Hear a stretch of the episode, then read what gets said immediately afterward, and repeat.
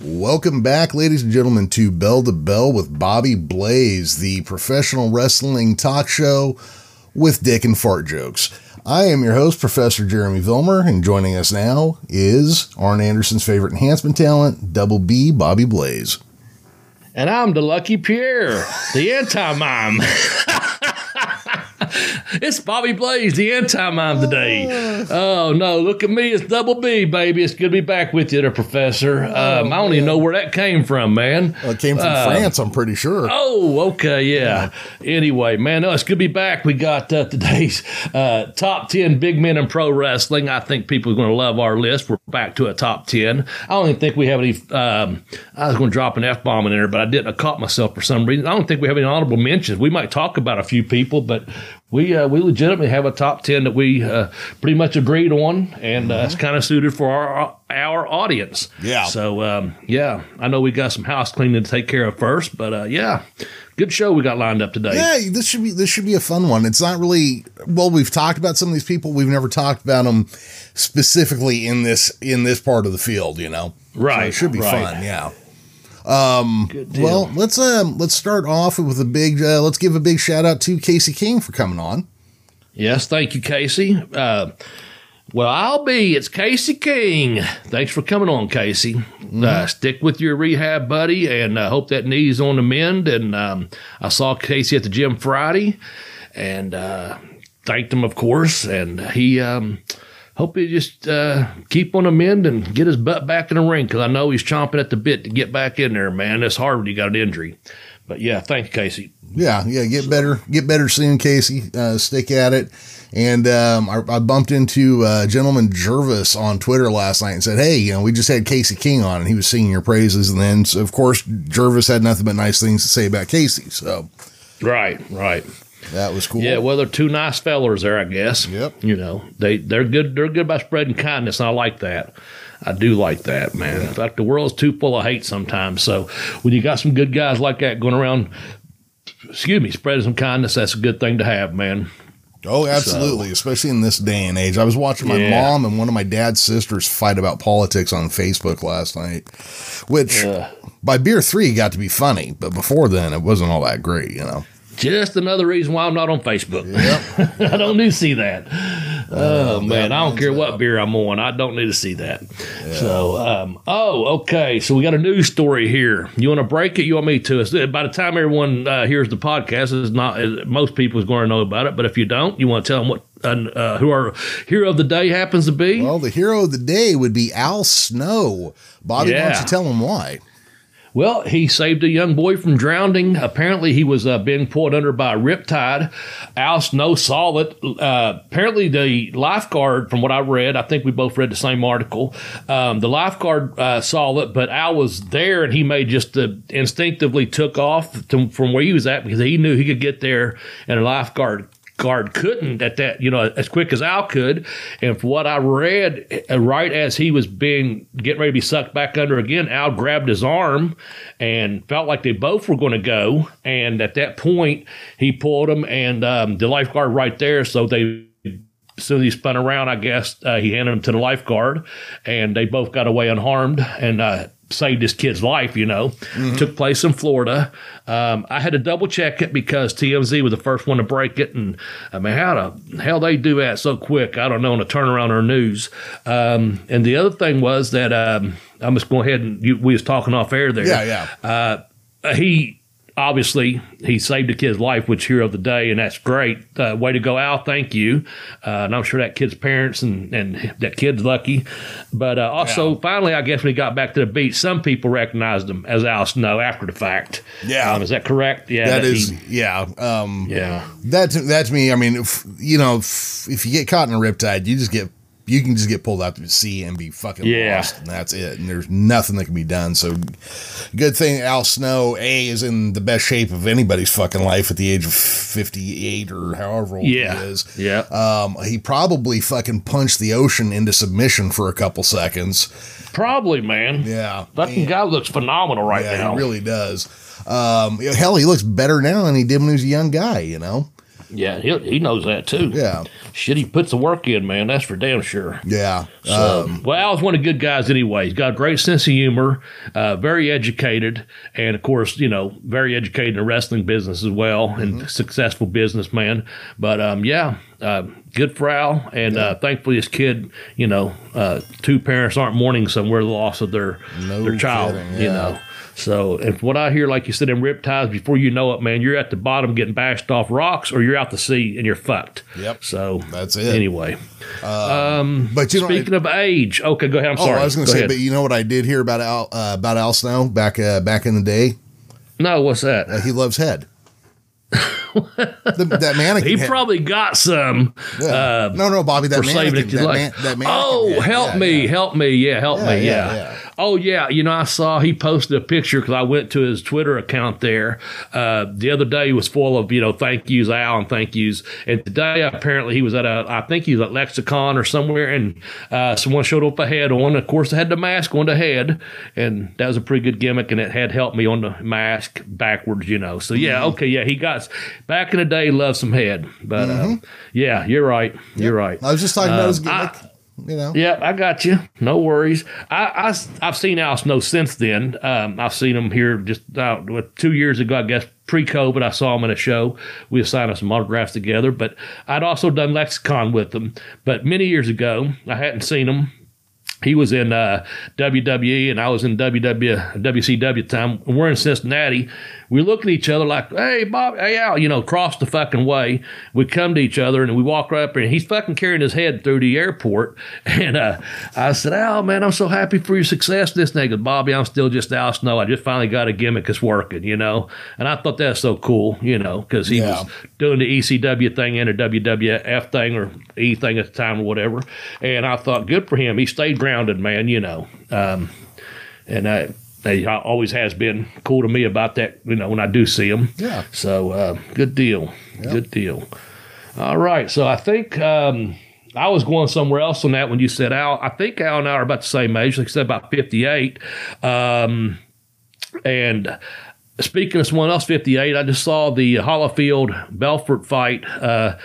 I guess Holyfield, Evander Holyfield, like you said, man, might have been one of the baddest, toughest all around, and that fight got stopped in the first round. I know we just wanted to briefly mention this because the age is going to be the segue, but man, I wish he would have.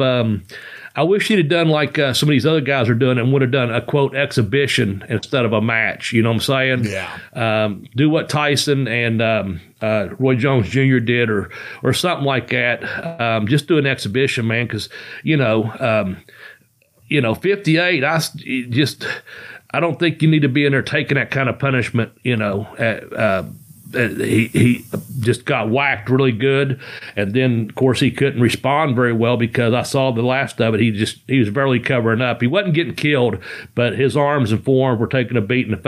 If Belfort would have got in another punch, it would have definitely been over. Yeah. And I just hate that you know, because I think it could have been done better. But I'm not a promoter. I'm not a boxer. I'm just saying as a fan, you know those.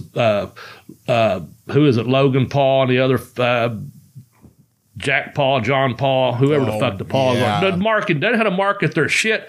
They're getting big buy rates and making some real fucking money off the pay-per-views. Like I said, Tyson and Roy Jones Jr., et cetera. You know, hey, man, that may have been a better route than trying to get a one-time payout, you know. Yeah. Do an exhibition. Just my opinion. Well, because you don't need to put yourself through getting whacked in the fucking head like that. Yeah. You know, and the training camp you have to do before that. And then again, you know, I would just I would just do an exhibition, and I don't care if it's a work or not, because the whole idea is at that point, I'm going to say it, Jeremy, start with E, mm-hmm. people are just want to be entertained. That's why they're buying those rates. You know, those guys have found a market, and the Paul guys and like I said, some of these other promoters that do these, quote, exhibitions, even if it's predetermined, man, well, you know what you're getting. Buy it, enjoy it. Don't let fucking a 58-year-old get out there and get his brains bashed in when there's no need for it, when there's other ways, you know. That's all I was getting at. Yeah. And I was bringing up the age factor for another reason, as you know. Yes. Well, and why was that? September 17th, by the time you hear this podcast, well, you won't Actually, this podcast will be a couple days before his birthday. I'd like to wish one James, I'll say E. Cornett, James M. Cornett, Jim Cornett. You know I'm a Cornett guy. He's got a birthday coming up. He's turning a big 6-0 this year.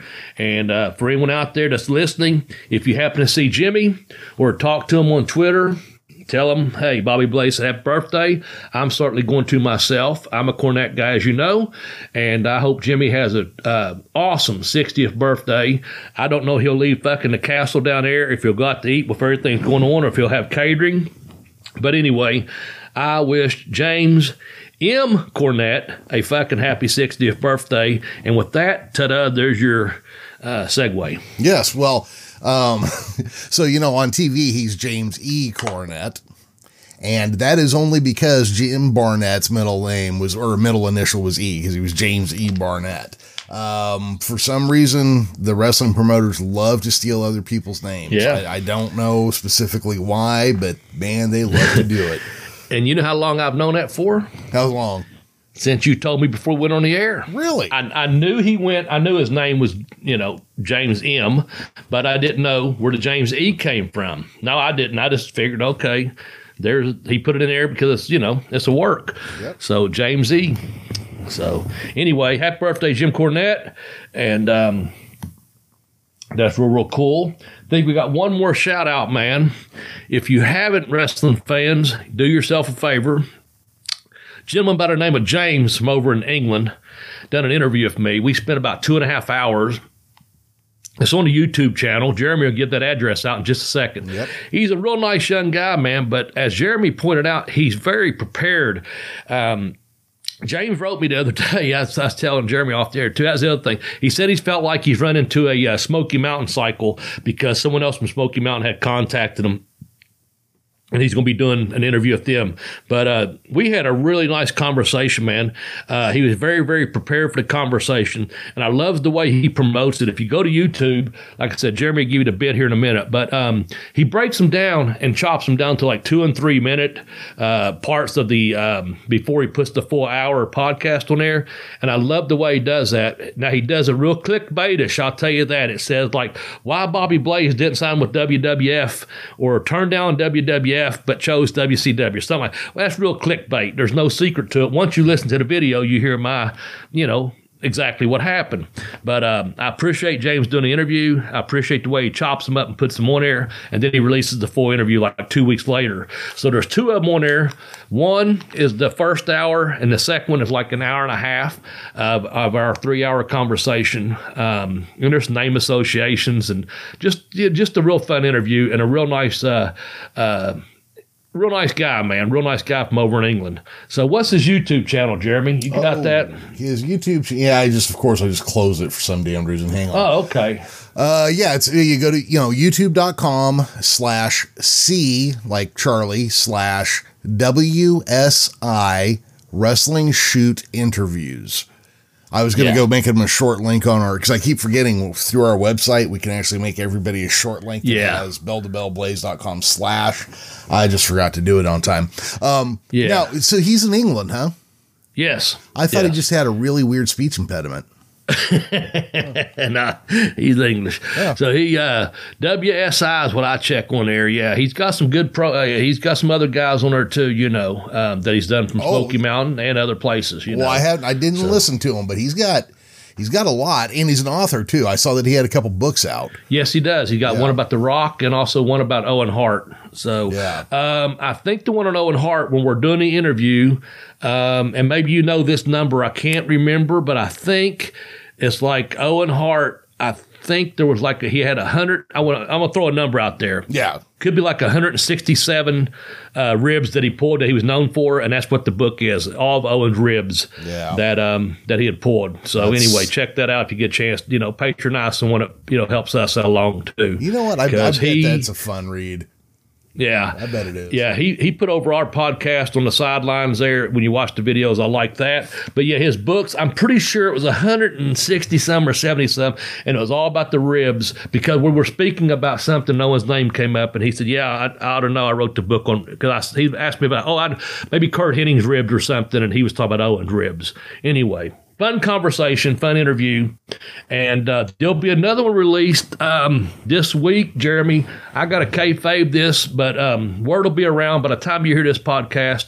There'll be another podcast I'll be on, and big fan of this guy's podcast, and looking forward to this happening. And I'd like I said, I can't say it right now, but you'll find out about that soon enough if you follow Twitter. I'm at Bobby Blaze 744. Jeremy's at the Geekish Cast, or the joint account at Bell to Bell Blaze on Twitter and on Facebook. And also, if you go to the website, like Jeremy said, you know, you just go to belltobellblaze.com. So check it out there. You'll hear about it.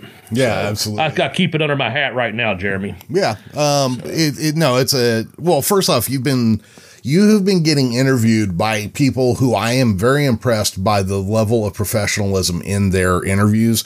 I remember a handful of years back, like right when I first started podcasting, and I'd get on with people and they get your name wrong, didn't know who you were, didn't know shit about your website or your podcast. I just remember all sorts of stuff where you're just like, why do you even have guests? You know, you didn't shut up the whole fucking time. You didn't have any questions. Yeah. You know, you didn't follow any questions up with anything. You know, you just over here just tugging on my dick until it gets sore and sending me home at this point. Fuck, they'll at least get you off. Exactly, yeah. All right, one more thing before we jump into the show, Jeremy. Okay, so the day is September 12th, and as we know, we just, in memorial for 9/11 or 9/11, you know, September 11th, 20-year anniversary of that fucking tragedy. I hardly ever will say anything on September 11th about myself because you know, what took place that day, horrendous fucking day, and everyone knows exactly where we're at any given time during their life.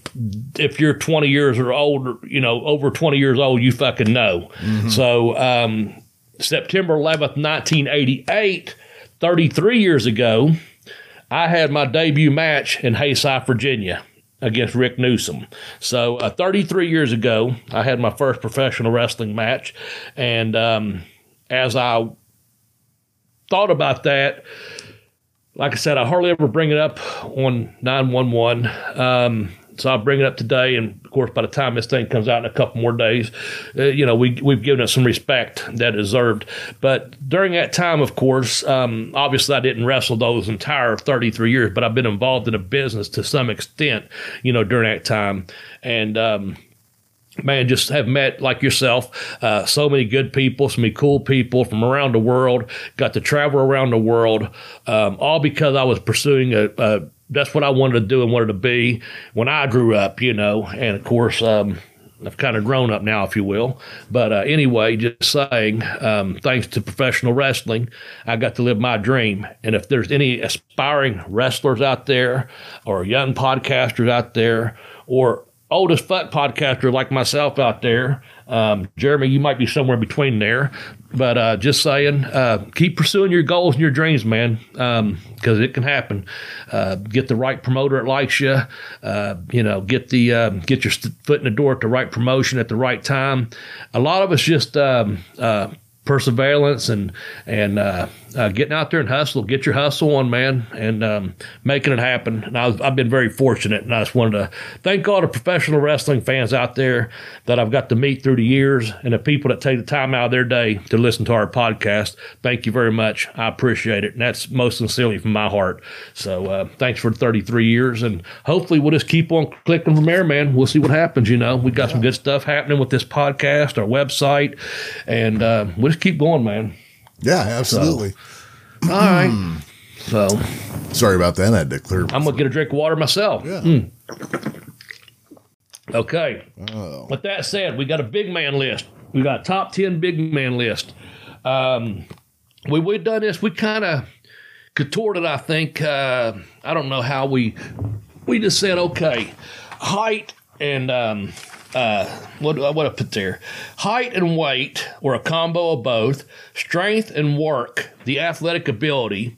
Big man is kind of relative term based on all the above. So there's some people that's not going to be on this list. You're going to say, well, I wouldn't. I'll just throw out like a couple, Elgante and Giant, how you say it? Fucking Giant. Collie. Collie. Yeah. Giant Collie. Sorry, can't read my own writing. Or even Big Show. Okay, they're all big guys, and this is not a dig toward Big Show because he's a pretty big, strong, mobile guy. We just went with like our audience, our work rates as we graded, also the ability to fucking move around and be impressive, you know, in the ring. It's just there's some good ones out there right now, but we had our fun list, and let's have some fun with this. And we got some good ones on here. I don't think there's anyone on here that doesn't deserve to be on here.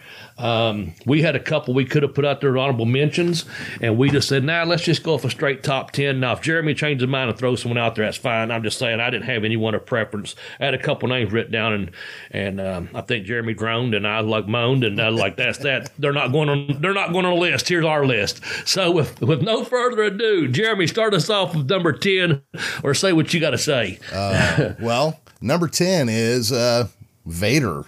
Vader. Yeah. Now, Vader time. First time I saw him wrestle, he was Leon the Baby Bull. Yes. Now, I don't know. It was Vern that gave him that name, right? I think so, because he just finished up playing for Denver Broncos. And I think the way his hair was cut back and the way he was built, and he's a damn baby bull. Yeah. Well, you know, Vader was a big son of a bitch, but man, he could move and he could hit you with power moves. And I don't know, because I've never talked to anybody that actually has said, I have to imagine his punches were stiff as fuck just because he was so big. Everything I heard, and it's not a dig towards his work, but everything I heard was he was stiff as fuck in the ring. Yeah, I don't know. I was lucky enough not to, I didn't wrestle him, didn't do any TV with him, wasn't on any tour with him in Japan or anything. But man, he's 6'5", 450 fucking pounds, man. Yeah, and even if you pull a punch a little bit, and one of those big old fucking bear claws reach out there for those gloves, and I heard those gloves stunk, by the way. I've heard a number of people say that, yeah. Okay, yeah. So I don't know if it'd be worse, getting hit by it or getting a whiff of the smell. I'm not really sure. I'm just saying. You know it'd be worse, Bobby? I'm glad I wasn't. Imagine that glove hits you, and it splatters like smelly I knew you was going to say that. No, man. But, he worked for New Japan. All Japan, World Wrestling Federation, WCW, had an outstanding career. But the thing about it was the guy could move, man. That was a thing. Yeah, he could, he'd get up on the top rope and do that Vader bomb, And of course, like you said, Brady, Baby Bull, Big Man Vader, Leon White Vader, whatever you call him, man. He's just a big, strong, tough son of a gun, man. Yeah. Tough son of a gun. And how about that helmet he wore on the entrances? Steam and all that stuff. That was cool. Sit it down and it. That part of it was probably the only part of his matches that was a performance, was taking the mask off and letting the steam shoot out of it and rise up as he done his thing. But yeah, the rest of it looked like, fuck, this is one big stiff son of a gun. But he was really agile. He had that moonsault he could do. There's a lot of guys 200 pounds that can't do that. This guy's 450 doing it. Yeah, I'm 230. So, I wouldn't try it. Yeah. Yeah, no, I wouldn't try it at home or away. No way. I might try it at home, but, she's really going to have to beg. So I guess, man, yeah. Then you might hit your head on the ceiling, and if she's laying there with handcuffs on, and you're knocked out wearing a Batman uniform, and she's laying there in a certain outfit too, police or ambulance EMTs come, and you're found that way, it's like, was it really worth it? No. It's just the moonsault. I really don't want to go through that again. Okay. Well, let's move on then. Let's go to number 9, One Man Gang. How about that, man? People are going to love our list. Our fans are going to love our list for the obvious. One Man Gang. He's one tough son of a gun too, man. This guy. Okay, so when I was first getting into wrestling, a lot of stuff was in syndication, so you saw some older matches and, things at the same time. So while he was showing up as, damn it, what was his name in? Now, he was Akeem, the Dream of African Dream in WWF. That was Akeem. Okay. Yeah. So while he was showing up there as Akeem, which was a rip on Dusty Rhodes again, because, oh, Dusty talks like a black guy, but he was on there, but I think he was also still showing up on the WCCW show as One Man Gang. Yeah, I think you're right. But I couldn't quite put it in my head together to decide if they were really the same guy or not at first. I was like, did that big tough son of a bitch actually go play that goofy ass character? Am I following this correctly? I remember way back to the days of Crusher Broomfield, way back when. And there's another guy, he's 6'9" and 450 pounds, man, you know. I mean, that is a one-man gang. Of course, he's billed from Houston Street in Chicago as One Man Gang, but now as Akeem, you know where he's from. Deepest darkest Africa. I think we're going to have someone else on this list that held from there as well. Yeah. But, yeah, I do remember him as Crusher Broomfield way back in the day, man. And, you know, he's a big guy that could dance. That's to me, that just cracked me up. You know, they put that dream team together and you're like, you knew at that point it's just a gimmick, you know. Yeah, but, man, what a big, strong guy. And he could actually work and move. Again, that's why he makes the list. Yeah. No, he was a lot of fun to watch. Oh, yeah. And when he was gang, you know, when he was fighting Terry Gordy for like the UWF title and stuff, he looked like a brutal son of a bitch too. And, you know, you got to be able to, well, Bobby, you know this, you got to be able to work a little bit to work with Terry Gordy. So. Oh, yeah. Yeah. Yeah, for sure, man. And he worked for a lot of good people too. And he was also managed by Kevin Sullivan, Standor Akbar, Teddy Long, and a couple others on here as well. So a lot of our listeners probably going to remember with One Man Gang, even though we brought up the Akeem thing. Some are younger, I dare say younger, hell, I don't know. Our fans will probably, you know Akeem as well, but most of ours are going to probably remember his gang. Don't know him back that far. But, yeah. Yeah, now I think... Devastation, Inc., man. Oh, yeah. Devastation Inc. Who's all in that group? I got to. Let's see here. It was in WCCW. Skandor Akbar's group, right? Yeah. Gary Hart, Skandor Akbar, as well, group as working with Gary Hart in WCCW.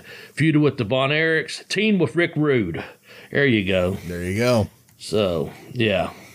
Anyway. Oh, yeah. That's a great name for a team, too. Really, I like that name. Yeah.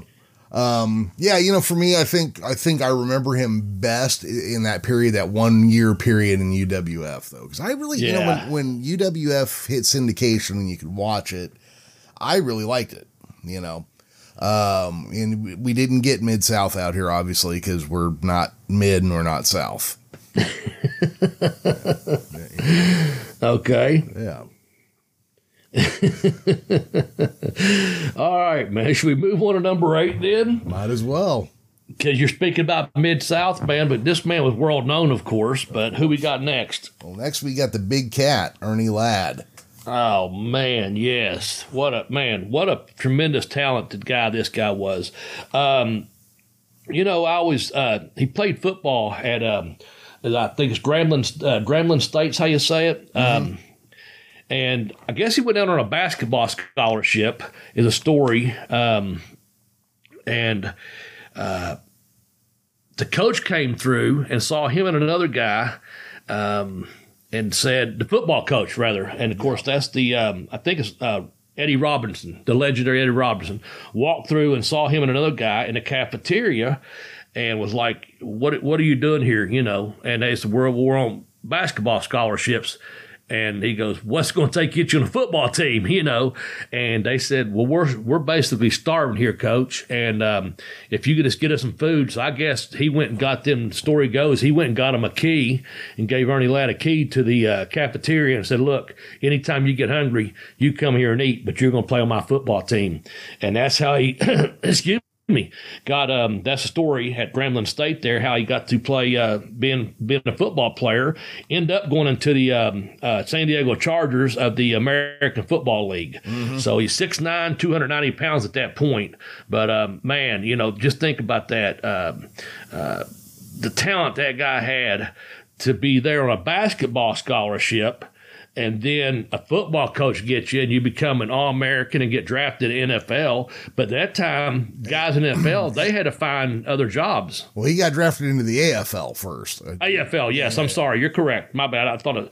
Anyway, yeah. Guys back then, you know, I remember hearing stories. Some of those guys, you know, used car salesmen, insurance salesmen, whiskey salesmen, you know, different jobs in the off-season. But guys like Wahoo and a few others started making more money on the professional wrestling circuit than it was making on the in the AFL or the NFL as it later became.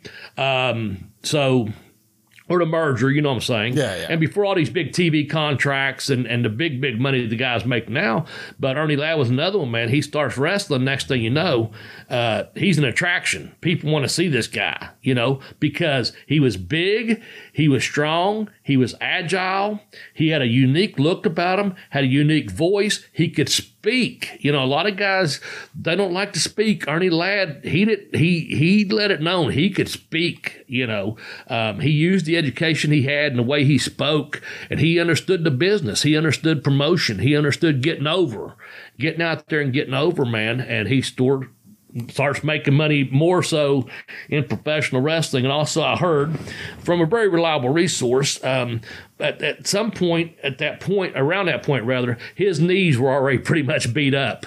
Being that big and that tall, people back then, you could chop block in NFL. And, you know, people go for your knees back then. Oh, yeah. And he was a victim of that multiple times, and that takes a toll on your body.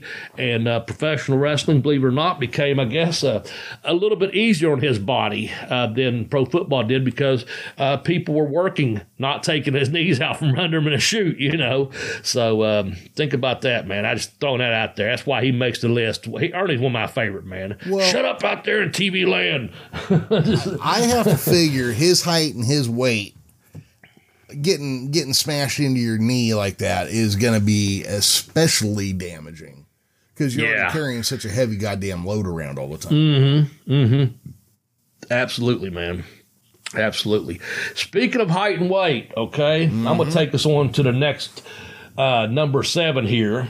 At a lean, mean 217, guess who makes the list, Jeremy? Well, if I was going to guess, I'd say it was the very thin Playboy Buddy Rose.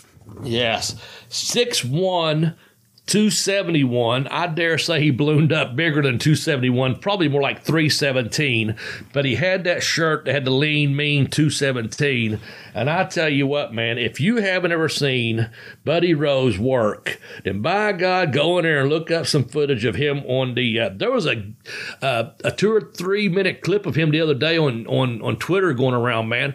That guy was doing roll-ups and sunset flips and spinning around over the top rope. Oh, but that guy could fucking work, man. Oh, yeah. And that was him just doing TV for New York or, you know, WWF back in the day. But my God, that guy had actually worked and been a tag team partner up at Doug Summers up there in Portland. He had been around, you know. Oh, well, you know, him and Doug Summers were AWA tag champs at one point. Yes. That's where I was going to. Oh, I'm sorry. I was trying to get that. No, I was just saying I was going to spit it out, but I couldn't think of it quick enough. I knew it was somewhere beside Portland. Yes. Yeah. AWA. Yes. Thank you. Because Buddy Rose used to work. Well, Portland, obviously, but he'd come down to San Francisco and L.A. too. So okay. He kind of worked that whole Western Seaboard kind of thing. And so, you know, he was thinner back then. He was kind of more like going for like the Ric Flair kind of thing. Uh-huh. But I think he, you know, while he was doing his own thing out here, but I think he just kind of blended in the background, because he's like every other blonde hair, agile, stuck up heel. But then he starts gaining weight, but he keeps the mobility. Yeah. And because this guy would do cartwheels and shit to get out of the way of other people's moves. I mean, he was. Oh, yeah. Yeah. His cardio was off the fucking charts. You know, he was agile. He was quick. He didn't blow up, which you figure 300 pounder is going to blow up quite a bit.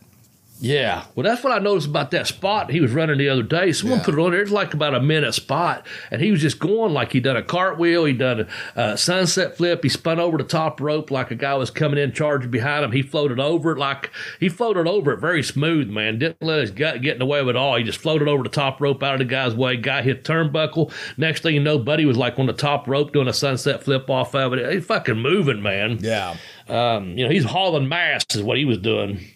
So he was really something. Yeah. You know, that guy Brian Zane, who does the Wrestling with Regret on YouTube, he was trained as a wrestler by Buddy Rose and Colonel De Beers. Okay. Yeah, and that's just something I'd like to keep in mind, because a lot of these guys, I don't know where they ended up. Well, a bunch of them are still out there training people, and that's always cool to find out. That's real cool, man. That's real cool. Well. Back in 1978, Rose partnered with John Studd to win the 50th State Big Time Wrestling Tag Team Championship.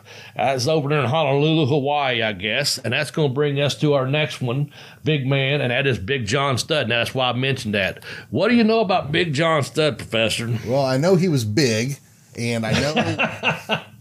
I know he was in one of my favorite bad movies of all time, Harley Davidson and the Marlboro. I was going to mention if you didn't. That's right, man. If you didn't mention that movie, I was in South Africa, and I saw that thing about 3 times while I was there. It was either Robin Hood Men in Tights or what was it? Harley Davidson and the Marlboro Man, and Vanessa Williams was in that as well, because that was his wife. Yep, Lulu. Remember, she just. Yeah. Was that her name? Okay. Yep. And it was kind of like, she was like Barbarian's wife kind of thing, the big bad son of a bitch, but this little tiny woman fucking running him over. Now, I guess I don't know all the facts and if this was absolutely the first thing, but Studd was trained by Killer Kowalski. And I believe the first thing he did was a tag team in LA with Superstar Billy Graham. Oh, okay. Cool. I believe that's what it was. But of course, he'd be best known for his feud with a certain giant Frenchman who really, really, really didn't like the idea of Big John Studd stepping over the top rope. They had some heat on that. Yes. John Studd, 6'10", 365 pounds, and the story goes, I guess he had pissed off someone in the ring, would have said, God damn, Bobby. Anyway, he comes running through the locker room right out the back door to the rent-a-car or the cab waiting on him, whatever, because, he's getting ready to get killed, he thinks. You imagine that man, 6'10", 365, running through the back of the locker room there. That's just crazy, man. Just clear the way. You don't want to get run over by that. Yeah, so he also used the name Captain USA, and I like this one. It seemed like this has been brought up somewhere, if not on our podcast, another podcast. Chuck O'Connor, he got that name, and Execution Number 2, and his last name, real shooting name, was Minton, so he went as the Mighty Minton. Now, I didn't know that. I thought I'd heard he was one of the executioners at one time, so you could be number 1, 2, or 3, probably depending on which house show you were on or TV taping. But the Chuck O'Connor one kind of got me, I guess, because of Chuck Connor, the cowboy actor. The Virginia, So I was thinking that. So anyway. Killer Kowalski trained him and broke in 1972. I think you're correct when he went out there to Hollywood first. Yeah. So Pat O'Connor was an NWA champ. Do you think they're leaning towards trying to maybe hint that they're related or something? I don't know. I don't know, because it just says in mid-1972, Studd joined a Worldwide Wrestling Federation under name Chuck O'Connor, facing wrestlers such as Jay Strongbow and Gorilla Monsoon, and then unsuccessfully challenged Pedro Morales for the WWF heavyweight title. So, I'm thinking maybe they were doing that because of the Pat O'Connor. You got to keep that name out there, like you was talking about earlier with the Jim Barnett, James E. Barnett, or whatever, Jim Cornette, you know, playing a rib, taking that name or whatever. You wrestlers using wrestlers' names. If you saw a poster back in the day, be pre-internet, and there's a newspaper advertisement in black or white, or a poster in your town, and it had the name O'Connor on it, you know, it probably meant something because you're probably thinking, you know, oh, he's related in some way, or even could be thinking that he could have been not just Pat O'Connor, but it could have been him, Chuck O'Connor, you know. So you're just seeing that name going, there's the association, you know. Yeah. Well, that's what I'm thinking. And back in the 60s and 70s, especially when business was down, there were a number of unscrupulous promoters who would put, like, Bruno San Martino and Satchmo Von Erich, you know, these kind of things, you know. And so I know there was a little bit of that. So I'd have to figure grabbing somebody else's last name probably was, like you were saying, to, you know, draw some eyes and, yeah, oh, I haven't seen that guy in a while, you know, that kind of thing. Right. So, all right, Jeremy, that takes us through our top 10 through 5. We got Vader, One Man Gang, Ernie Ladd, Buddy Rose, and Big John Studd. And I just updated with a little note there. It's time to plug a book in here. So let's get some promotional work done real quickly. Absolutely. First of all, guess what? You know this already. We have a website, man. Mm-hmm. It's belltobellblaze.com. And if you go to that website, you can purchase one of my books. I have 2 books. Also, we have some really cool merchandise on there, some really nice T-shirts. My Pin Me, Pay Me shirt has been shipped. I do know that. I'm waiting for it to get here. We've got Arn's favorite enhancement talent. We've got Son of a Plumber, and we also, Daddy Said Sell. You can buy one of those T-shirts off the website. But on the books, so if you go through the website, again, it's belltobellblaze.com. If you'd rather use Amazon and go through them, just go to tinyurl.com/blaze, book 1, and that'll take you to Pin Me, Pay Me, Have Boots Will Travel. Now, it's my very first wrestling book. It's just about life been on the road. I talk about South Africa, Canada, all across the USA, Japan, Australia, England, all my travels. Like I said, it's Have Boots Will Travel. What do you think I'm going to do? You know, I'm going to get in a cab somewhere in South Africa and going down on a weed buy, you know. Go.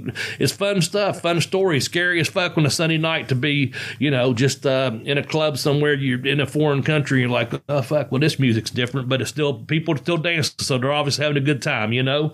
Then that, again, that's just That's tinyurl.com/blaze book 1, and that's Pin Me, Pay Me, Have Boots Will Travel.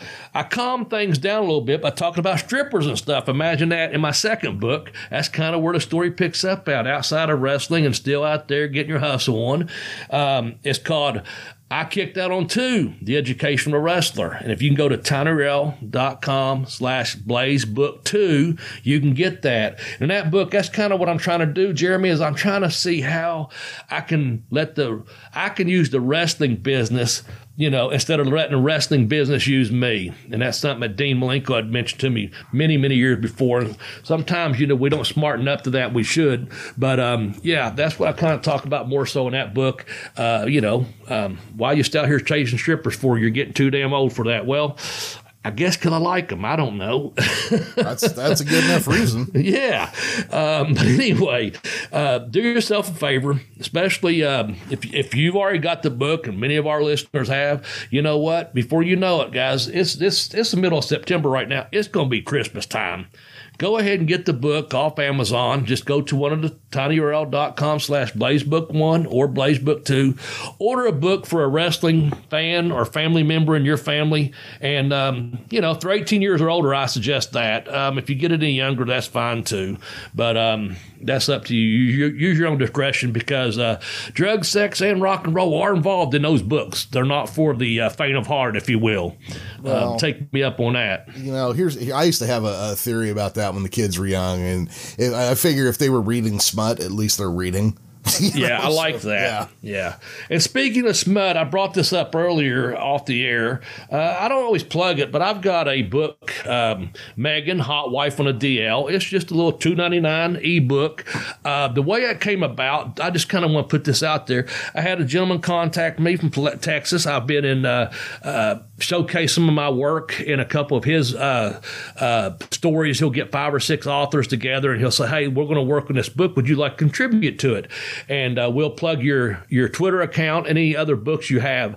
And I had done Season's Greetings, a Season Effing Greetings.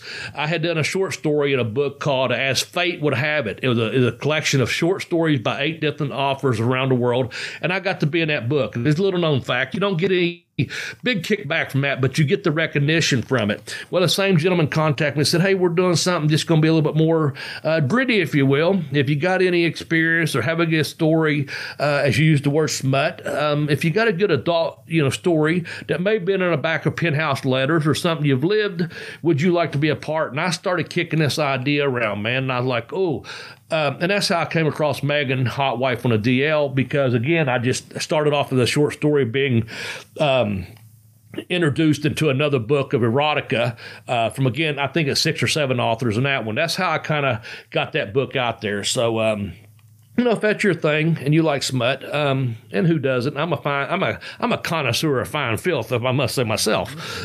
Anyway, let me get that out of the way. Anyway, there's my books. And the only other one I didn't mention was Yard Time, Life in a Big House. That's another short story for $2.99, but it's also inside of The Education Wrestler.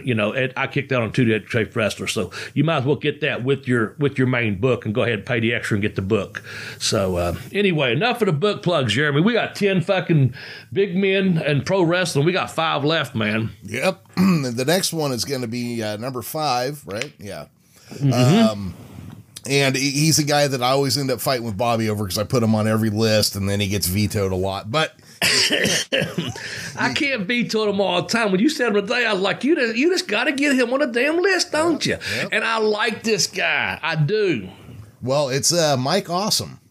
Yes, and he is awesome. Yeah, that's the thing. If we're talking about big guys who can move, we can't leave him off this list.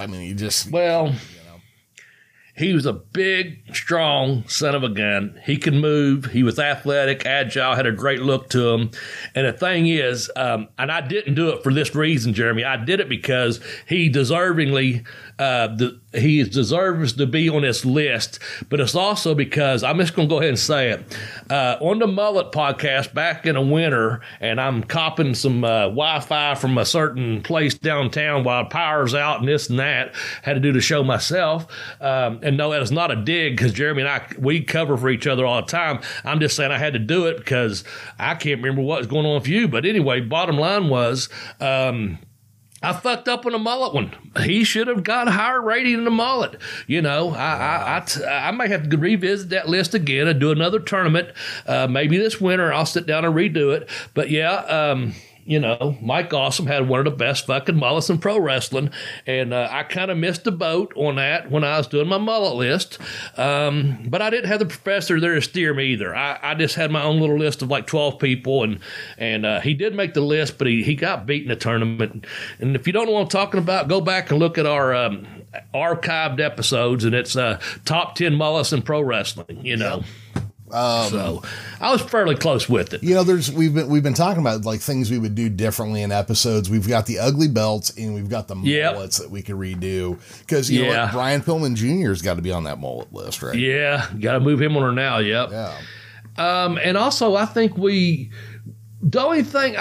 decided probably there was 2 or 3 others back row, so we may revisit this top 10 at a later time.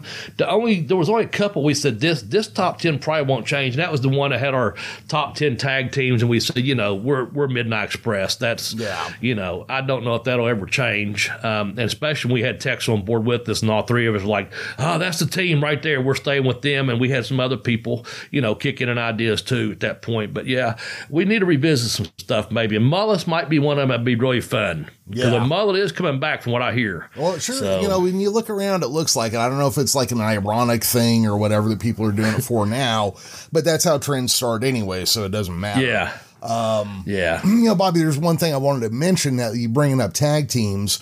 I did notice that both the NWA and All Elite have put their tag titles on lucha wrestlers. Oh, okay. Which I think is kind of interesting because while tag teams were in the shits here for the last 25 years, Mexico had never slowed down. And so I think there might be some more, there's more dedicated tag teams coming out of Mexico that might be kind of interesting to keep an eye on. Very cool. Yeah. So, you know, people just let us know what you think about tag teams. Is there anybody you're watching right now that's a great tag team? Just hit us up on Twitter. Let us know. I'm at The Geekish Cast and Bobby's at Bobby Blaze. Damn it. What is it? 744. 744.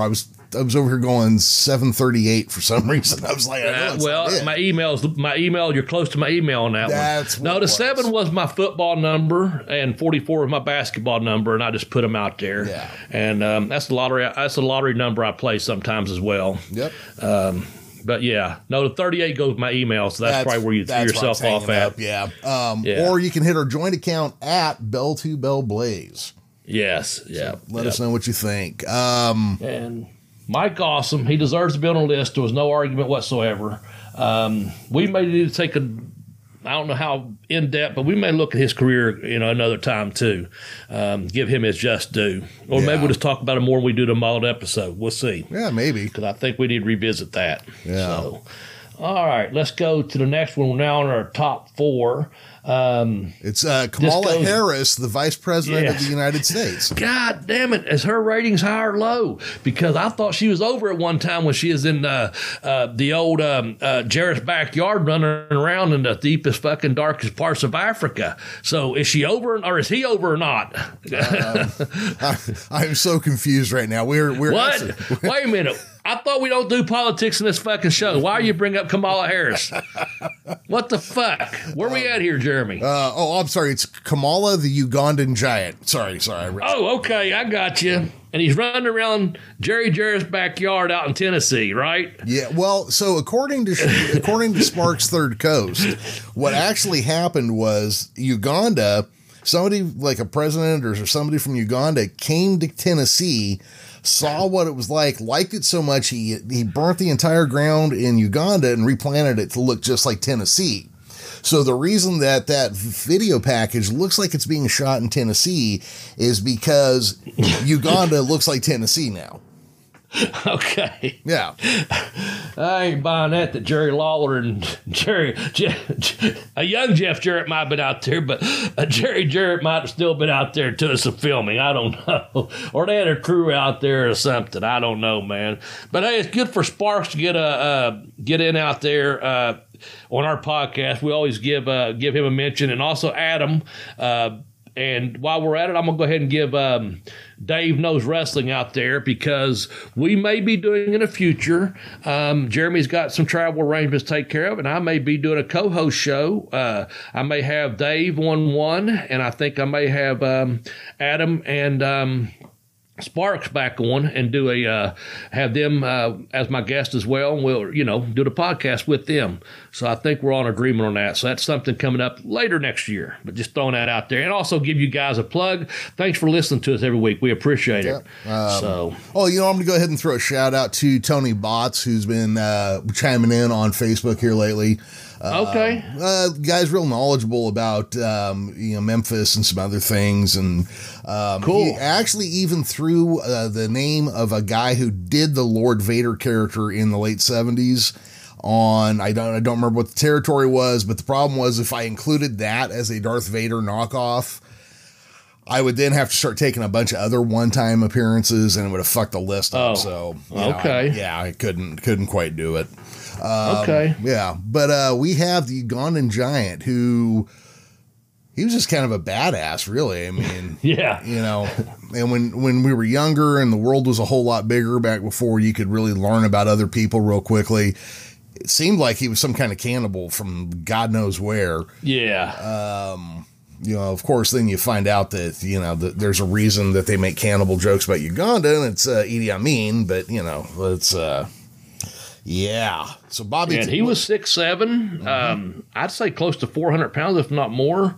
Let's see. Well, I don't think it shows his weight. But anyway, yeah, he was 380, so that's close. Built from Uganda, like you said. I wanted to say, there's what I was looking for. Some people may go back remember him as Sugar Bear Harris. So I heard that name back in the Memphis time. You know, I didn't see him as Sugar Bear Harris then. I just heard references. I think he worked some shows out there in Mississippi and West Memphis and out that way, and was Sugar Bear Harris. And I think our listeners would know about that more so, but we knew him as, you know, the giant Kamala, and as you said, Kamala Harris. So, I don't know. Trained by Bobo Bazille and Tiny Tim Hampton. And he debuted in 78. I knew that's about the year he's running around, you know, Tennessee down there. Yeah. 78, 79. But yeah, Bobo, that'd be a good one to train you. Back in the day.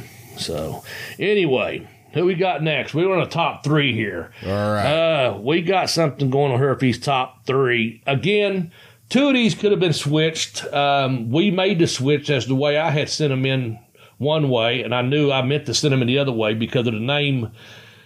Kind of giving it away with the name reference when I give the first one. So you want to give number three, and I'll give number two. You want me to do number three, and you do number two. Because either way, I'm staying away from someone's fucking band. I know that. Oh, good God. Well, I'm going to go ahead and do number three, which would be Bam Bam Bigelow, the Beast from the East. Oh, man, yes. Big Bam Bam. That guy could fucking do cartwheels, flying headbutts, off the top rope, the big splashes like the smaller guys do. He could do the moonsault. I'm going to say pretty damn good, man, for a guy his size, of any size for that matter. Yeah. He was again, he's one of them guys about 6'4", 6'5", 390, 400 pounds, trained by Larry Sharp at the Monster Factory, built from Asbury Park, New Jersey, and had a really, really good career. Just, you know, once he got going, and he was just over, man. That's all there was to it. He apparently he was a high school wrestler. I know that, and also I want to say he studied a martial art, but I can't remember which one, to be honest with you. But anyway, yeah, he was very agile, man. Probably, as Bret Hart said, probably the best working big man in the business. So, you know, you can, we probably say he's one of the best. That's why he's on our list. Okay. Did you know he worked as a bounty hunter in Mexico and was shot and held prisoner for 6 months? I knew from the article I knew about him, he was a bounty hunter. He had been shot. I did not realize he was in Mexico and he had been a prisoner for 6 months. Wow.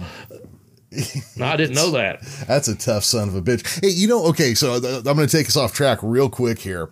Did you know the guy who played Flash Gordon in the 1980 movie has since then been working as a bodyguard in Mexico, and even now that he's like 60-something is still doing it? Dude is like a legit badass. I've met him once because I've got a bunch of Flash Gordon collectibles and shit. Right. But yeah, like the guy's in his 60s. He looks like he's maybe 50. He only eats salmon. It's like a really wild story. But yeah, like on a daily basis, he drives from southern Texas into Mexico and works as a bodyguard and a hostage rescue guy. So that's pretty badass. Yeah. So now I'm imagining in my head a team of Flash Gordon and Bam Bam Bigelow is like some fucking buddy cop movie. Yeah. They just go down to Mexico and kick ass, you know? Well, you know, that I had no idea that's where you're going with that. What I was thinking was, when you said bodyguard, I was thinking, can you imagine? Because again, obviously, you're the geekish cast here, the Flash Gordon fan, and all that, and that's cool. But I was thinking, my mind went to, can you imagine being on a lamb and two bodyguards hunting you, and it's fucking Dr. D. David Schultz and Bam Bam Bigelow. I was thinking, good God, who wants them two guys coming at you, you know? Yeah, fuck that. That's where my mind went. So, yeah. I'll take my odds jumping out of a moving vehicle at that point, you know? Yeah, absolutely, man. I don't know. In Devil's Rejects, the two bounty hunters are DDP and Danny Trejo. And honestly, I don't care if DDP, and this is not a dig toward DDP at any means, I don't care if he's chasing me or not, but I think if Danny Trejo's a bounty hunter, I'm going to fucking jump out of that same car as well, just as if Bam Bam and Dr. D are coming. I'm with you. We're getting out of here, Jeremy, you know.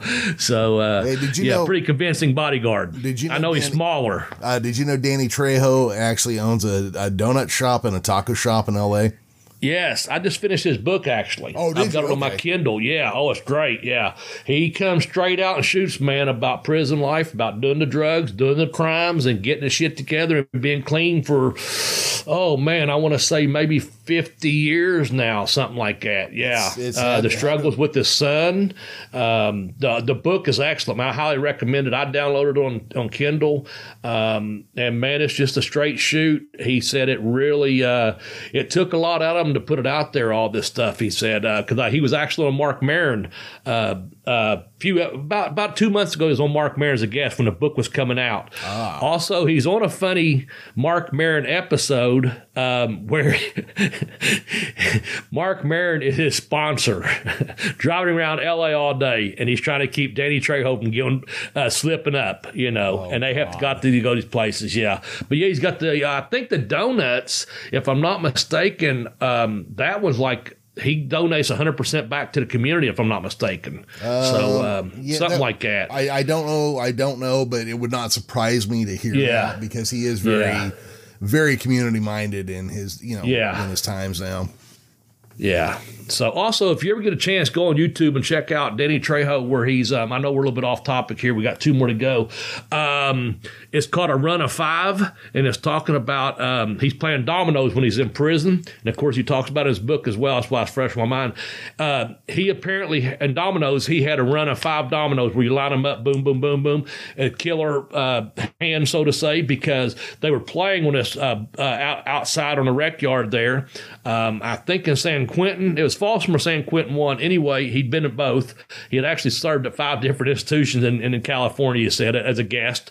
But anyway, he had this run of five. He's getting ready to throw down on dominoes to win the game, and someone got stabbed right beside him. And as they got stabbed or shanked, as it's known in prison, the dude fell bleeding over to the table and fucking knocked over the dominoes. And Danny Trejo started going, "Save the board! Save the fucking board!" He starts going nuts. Remember those numbers. Remember those fucking dominoes. Of course, everyone else saying, "Get away, because you're gonna get fucking accused of stabbing this guy." So his homie's like grabbing him, going, "Come on, Trejo, let's go." And the other guys are scattering. The fucking guy's dead. And later that evening, he's in his cell and he's thinking, "Man, a human being just died right in front of me." And, basically, what kind of beast am I? He said, I was more concerned about my running five than I was a human life. And he said, right then and there, I had this change of heart that, I'm not going to be like this the rest of my life. I'm not going to be a fucking animal or a beast. I'm going to be a human being. And if I ever get a chance to get my shit together and get out of here, I'm going to do good. And that's what he's done. So it's a pretty good story, man. But I love that run of five. If you hear him tell it on YouTube in his words, and he's so animated when he tells you, it's really, really pretty good. I know we got off subject there. But also, I know we do some talking and some comedy and some fun and some serious stuff on this podcast. We only got two left. And I want to announce the next one. Stay away from Terry Bam Bam Gordy's van. Don't touch his van. Tell him, don't touch his van, man. One of the best big men ever in professional wrestling, man. Terry Bam Bam Gordy, and probably my favorite in this whole list. I'm going to say, man, as just one of the best big men in pro wrestling. I love Terry Gordy's work. And Gordy on this may be one of the smaller men, like 6'4". 290 at the most. No, 290 at the most. I don't even know. 315 ish. He always looked bigger in the ring, though, didn't he? Oh yeah. Yeah.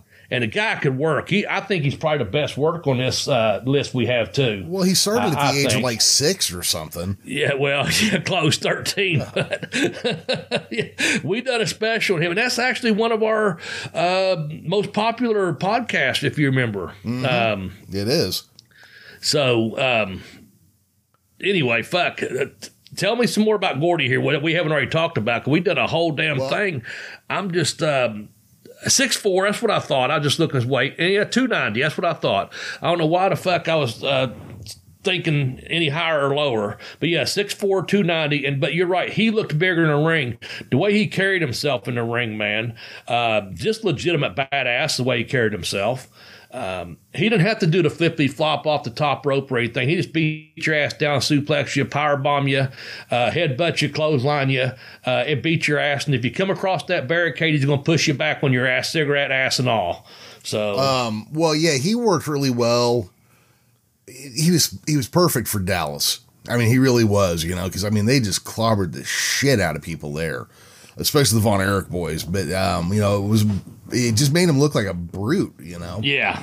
And even in the UWF when he was champ. Now, I'm not saying the guy couldn't wrestle. The guy obviously could fire off some moves. But he made him look just like a brute the way he wrestled, you know? And he could go... Yeah. He could go against faster guys. He could go against big, strong guys like Dr. Death. Mm-hmm. It was a good mix. Did you know... You had the title. You lost it to Buddy Landell. It was vacated. Brad Armstrong got it, and then Terry Gordy got it off of him at SMW. Mm-hmm. Yep. I did not know that. I knew that. I wasn't sure what the exact sequence was, but I knew it was something like that because I knew I dropped it, and then I knew Buddy picked it up. Okay. Brad got it, then Gordy got it. Okay. Yep. Also, just recently, just released. If you go to the Southeastern Rewind, ran by the Tennessee Stud, our good friend Ron Fuller. Ron Fuller. Yeah, I'm trying to get a drink. I need a drink. No, I'm going to take you a shot. I'm going to get a drink of water, actually. He just released some stuff on the Stud on Southeastern Rewind on YouTube. Go give that a follow on YouTube. Subscribe to it. Do yourself a favor. He just put footage up 4 or 5 days ago of when Terry Gordy and Michael Hayes came back to Southeastern, and there's actually in a cage fight, and he has it on air. And it's before they reunite in Atlanta, and it's Terry. Terry's the heel, and Michael Hayes the babyface. And it's just been put out like within the week. So go check it out. It's on air. It's on Southeastern Rewind. It's at Ron Fuller, Ron Welch Fuller on Twitter. That's his account. But on his YouTube channel, he's putting everything together really, really nice and neat. And I wish you all would do me a big, big favor, and do Ron a big favor, and do our podcast a big favor. Tell him what Bobby Blaze sent you to subscribe to Southeastern Rewind. You were really... I spent Friday night having me a couple beers and watched the matches from 1988. And a young Buddy Landell closed out the show. Hector Guerrero was on it. Who else was on it? Ron was on it. The Mongolian Stomper. I mean, it's just old wrestling, man. That I watched one about the very first one they released, Jeremy, was from 1978. Believe it or not, had Professor Boris Malenko on there cutting a promo about him being a manager and a wrestler. And he was going to do the Russian Change match. And he's sitting there with the cigar. It looked great. Excuse me. I'm getting all worked up because I've really been digging that channel lately. Again, a Southeastern Rewind, and I'd appreciate it if you go and subscribe to it, and also tell Ron over on Twitter, Twitter World, Twitter Universe, or whatever. Tell him that Bobby said, hey, I recommended that channel because you will really love it if you love old school wrestling.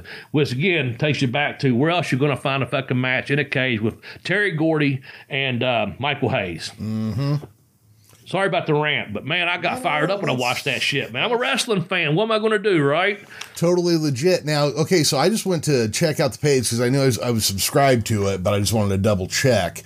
But in my journey through YouTube right here, I'm going to read you something, and this is from your pal James over in the UK, apparently. Okay. Shoot interviews. Dan Severn challenges Trevor Murdoch to an NWA world title match.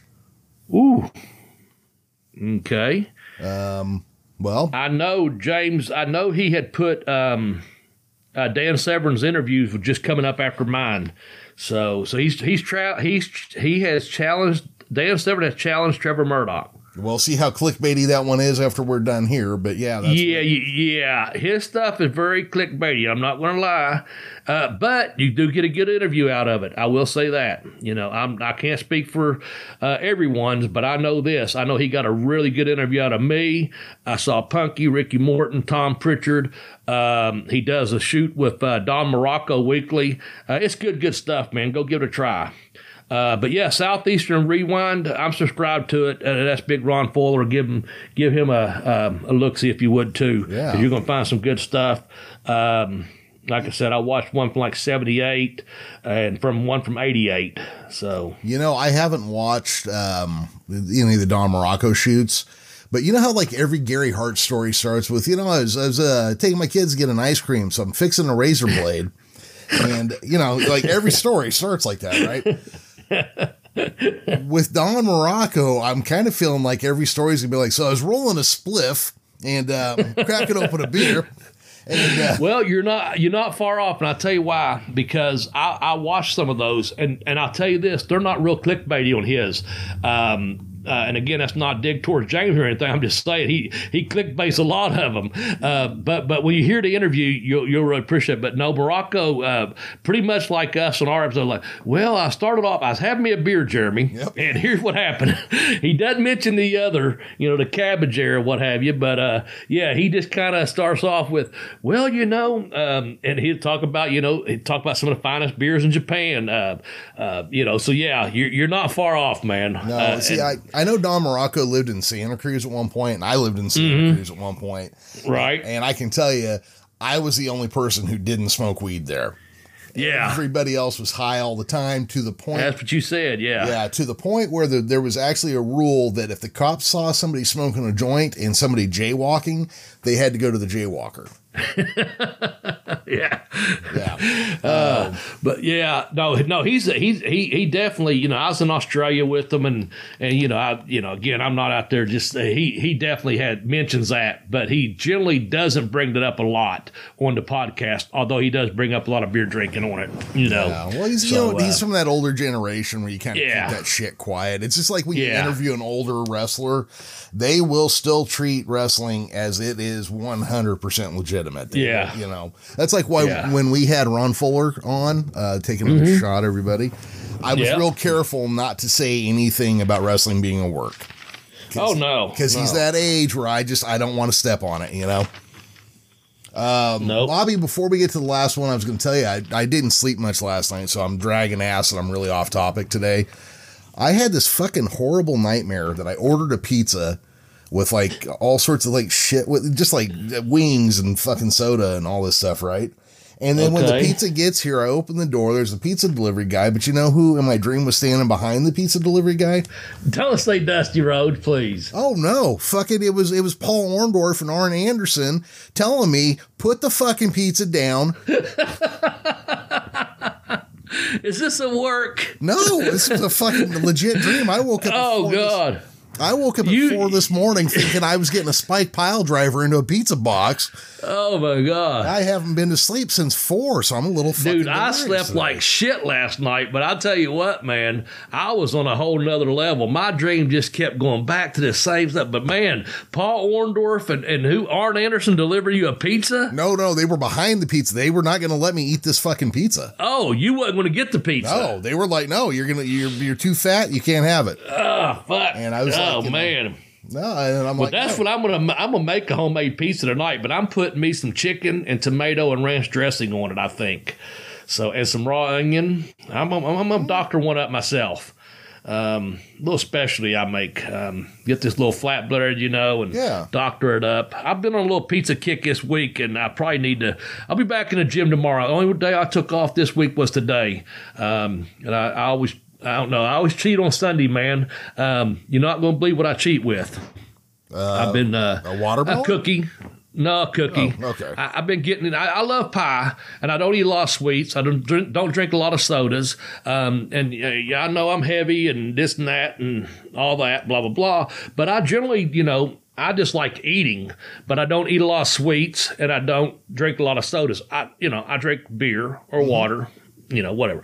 I do drink my water every day, but I'm just getting at on Sundays. I kind of splurge. I may have a soda with my lunch on Sundays, and I may have a cookie or a dessert depending on where I'm eating at on Sunday. Because typically I do not, and that's only once or twice a month. That's not every fucking Sunday.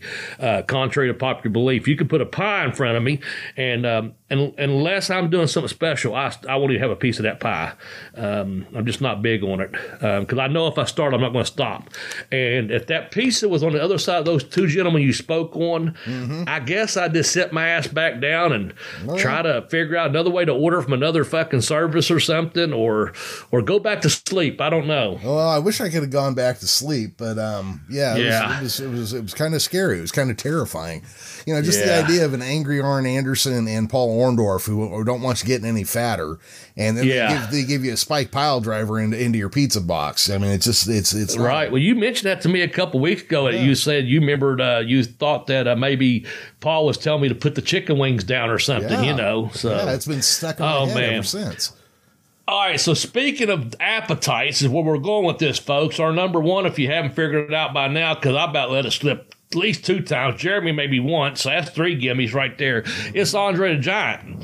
That guy could fucking move. I mean, everyone's going to say, oh, well, you go back to 1993, yeah, he's not moving very well. Go back to WrestleMania. Hell, he might have been passed away by then, Jeremy. I don't know. I threw that date out there. WrestleMania 3 is what I was getting at. And you're like, well, he didn't move. That's not his career, people. Go back to some of his earlier work, and you can see this guy could fucking move, and he could wrestle. Hell, he took a fucking power bomb. Who's that, Inoki or someone gave him one that's on the internet? I think it's Inoki. Is that right? I think it was Inoki, Yeah, gives him a fucking power bomb. He goes up for it, But the guy could work, And, of course, now, that is if he wanted to. Otherwise he's going to step on your hair, or he's going to sit on you, or he might shit on you. Because those fart stories you hear about, everyone telling him when they shoot interviews, that's been around Andre. So he's going to be our number one of our top 10 big man that could actually work and move around. And I guess his strength, without any gym training, other when he was younger, probably when he was breaking, he might have done some little bit here or there, but he never went to a gym and lifted weights, ran or anything like that. He was he's a fucking legitimate giant. But his strength, I guess, was off the charts. He could just pick you up and slam you around, throw you around, move you around. And you sure as hell were not going to move him around unless he wanted to go. So man, that finished out our top 10. Anything else to say about Andre that we haven't said on this program before? No, because, all these stories are well known. But, I was listening to somebody talk the other day, and it might have been Corny. I can't remember. But somebody was talking about how every time you hear about the WrestleMania 3 thing, that they made a belt that fit Andre just in case.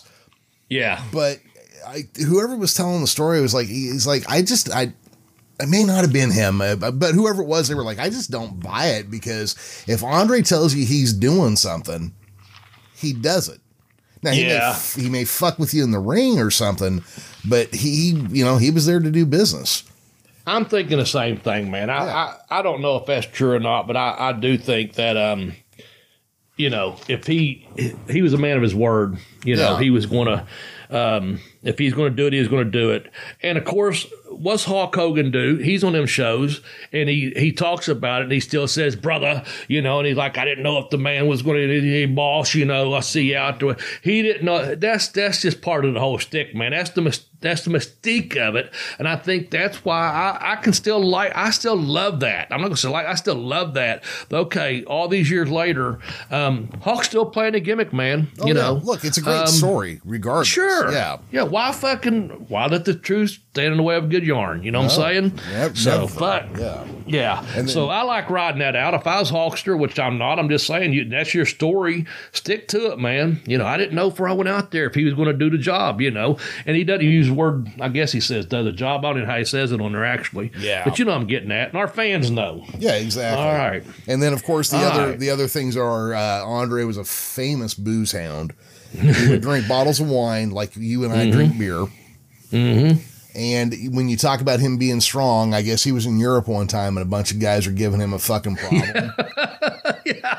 And so he chased them out. They jumped in their car and he fucking grabbed their car from the bottom and flipped the fucking thing onto its roof. Yeah. Yeah. Yeah. I knew that's where you're going with that. Yeah. That's a good story, man. That's a good one. Well, let's end on that one right there, man. That's it. That's a good one because it's almost beer time for me. It's beer time for sure. Shit. Well, on East Coast here, buddy. Yeah, we got it's almost beer time out there on your damn. It's beer time on West Coast time. Yeah. So I got one more thing, Jeremy, before we get out of here. Yes. I got to plug this, man. November 6th, Ashland, Kentucky, of all places, man, my hometown. They're gonna have a Bluegrass Con, first time ever. No, there's been a lot of cons from the Bluegrass. Yeah, I get that. Okay, no, this is something completely different. The Time Warp and FTC has put this thing together. It's at the Ashland Highland Museum. It's in downtown Ashland, and it's going to be basically a big wrestle con of it's Bluegrass Con is what they're calling it. I'm going to be making a personal appearance there. I'm going to have T-shirts, books, photos. And if all goes well, Professor, if we do this right, we're going to be doing a podcast from Bluegrass Con, and I'm going to have on some guests that day. Again, if this all works out. So here are some of the people. If you're within driving distance and you want to come to, if you can't make it to WrestleCade, you didn't make it to Lexicon, they're going to have Bluegrass Con, first time ever. Here are some confirmed names. Lex Luger, just confirmed the other day, Stan Hansen. Goddamn. Lance Storm's coming. Nice. Gail Kim's coming, just so you know. Those three were confirmed the other day. The Godfather's coming back. I'm trying to think. Coco Beware is going to be here. Cool. Badass Billy Gunn's going to be here. I've heard they had 25 vendors already coming or already purchasing tables, and I've heard some. I can't confirm these because I don't have an association that tells me, because the names I'm telling you come right from Earl at the Time Warp or Joe at FTC. But some of the other vendors are bringing wrestlers, and I've heard some other names, but I can't confirm those names. But I'll tell you this. I think if you come down there on November 6th to the Bluegrass Con, I think you'd be very happy and very pleased that you get to meet all these professional wrestlers that's going to be traveling in that day. And I just know some of their names. Like I said, I just threw out a bunch of names. The one I'm most impressed with, and I know a lot of people say, why aren't you impressed with Lance Storm? I am, but more so, and Gail Kim as well, but more so, Stan Hansen. Yeah. It's been a little over 3 years when he came up here at ASW in Charleston, West Virginia, or Madison, West Virginia, for that group. Shout out to ASW, Nate and the guys up there, and Gary. So Stan only done about 9 or 10 things that year. And from my understanding, he's only doing a couple things per year. And this is one of them this year. Due to COVID, he cut back quite a bit, apparently. I know that year he had been to Florida and Texas and then, like I said, been to West Virginia. But this year, folks, he's going to be in Ashland, Kentucky. Stan the Lariat Hansen. Man, this may be your last opportunity to see him, because you never know when he's going to go back on a road or how close he's going to be back to this area. So I'm really excited about Stan Hansen coming in, man. There's a bunch more names that are coming. I just mostly told you the ones I know that are confirmed. Like I said, I'm going to be there. We're hopefully going to do a podcast from there. I mentioned all the ones that, that I know are confirmed. And I think it's $25. And that's an all-day pass. Now just come down, man. It's at the Highland Museum right in downtown Ashland, man. And again, it's brought to you by FTC and the good people at the Time Warp. Earl, big shout out to you. Thanks for everything. I'll be seeing you this week, hopefully, because, Jeremy, we're trying to tie up a whole bunch of other things concerning the podcast and this big Bluegrass Con. So that's enough rambling on about that, man. I had to get them a plug in there, though. And you'll probably hear it the next couple of weeks, too, because I want this thing to be good. Just because it's my hometown, and I'm there have been talks about this for a couple years, and COVID and this and that, and I'm not blaming COVID, to say there's some guys wanting to do something in this town and bring some, you know, wrestling recognition to this area. Now they're bringing all these guys and girls to this one location. They're going to start something good, I hope, and we're going to hopefully have the, you know, really good first time this year. And when I say we, it's only because I'm thinking, you know, I've done the Time Warp before. And I had a good turnout in Ashland, and I was really very pleased. I told you I got a private message. I got some other people telling me, man, that was really nice. And it was a really nice turnout. And I hope for the sake of the professional wrestling community that you get out and support this event as well. That's my rant. Oh, that's perfectly fine. No, it's good to, you know, I'm glad you get a chance to actually promote these things. That little part of the country there, it sounds like you guys have actually had quite a bit of wrestling coming through, and wrestlers coming through. So that's actually, that's really exciting, because we're still kind of dry up, but we've been dead up here for 40 years, basically, besides when the WWF comes through. Well, we've got, like we was talking off the air a little bit, if you go to, like I said, there's Lexicon going on this weekend. There was a show locally last night that I didn't even mention. And I can't confirm this, but I know a big star was supposed to be there, but I haven't heard if he showed up or not. I just know he's supposed to be. I won't mention it because that way no one's going to say, you know, who was supposed to show up. I don't know. I'm just saying. So, but again, if I had something to do with it and I knew the truth, I'd tell you who was here and who wasn't here. You know what I'm saying? Yeah. But they have the events up in West Virginia. If you go the other way, there's a couple events over in Ohio. And then here, you know, just between here and Lexington, you know, there's some little shows here and there, man. And, you know, people are trying to build things back up again. We'll just have to see. I know some people to work shows right outside Charleston on Friday. I know I won't mention those names. It's just mostly people associated with the FTC and the promotion up there in West Virginia, not ASW, but another one. Then also, I was telling you off the air, I know a couple people out of that booking on Friday took bookings in Cincinnati, Ohio, and they ran last night, running again today down in that area. So right outside Cincinnati. So I think that's pretty cool, man.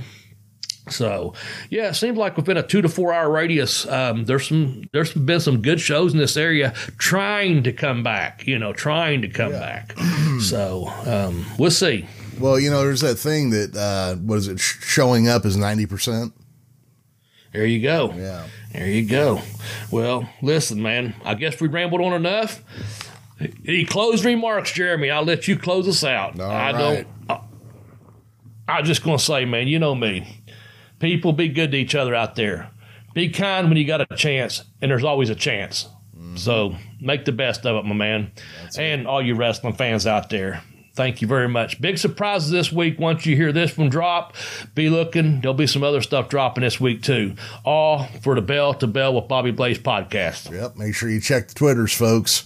All right, well, with that being said, for the irreplaceable Tex Johnson, myself, Professor Jeremy Vilmer, Arn Anderson's favorite enhancement talent, Bobby Blaze. Bye-bye, everybody.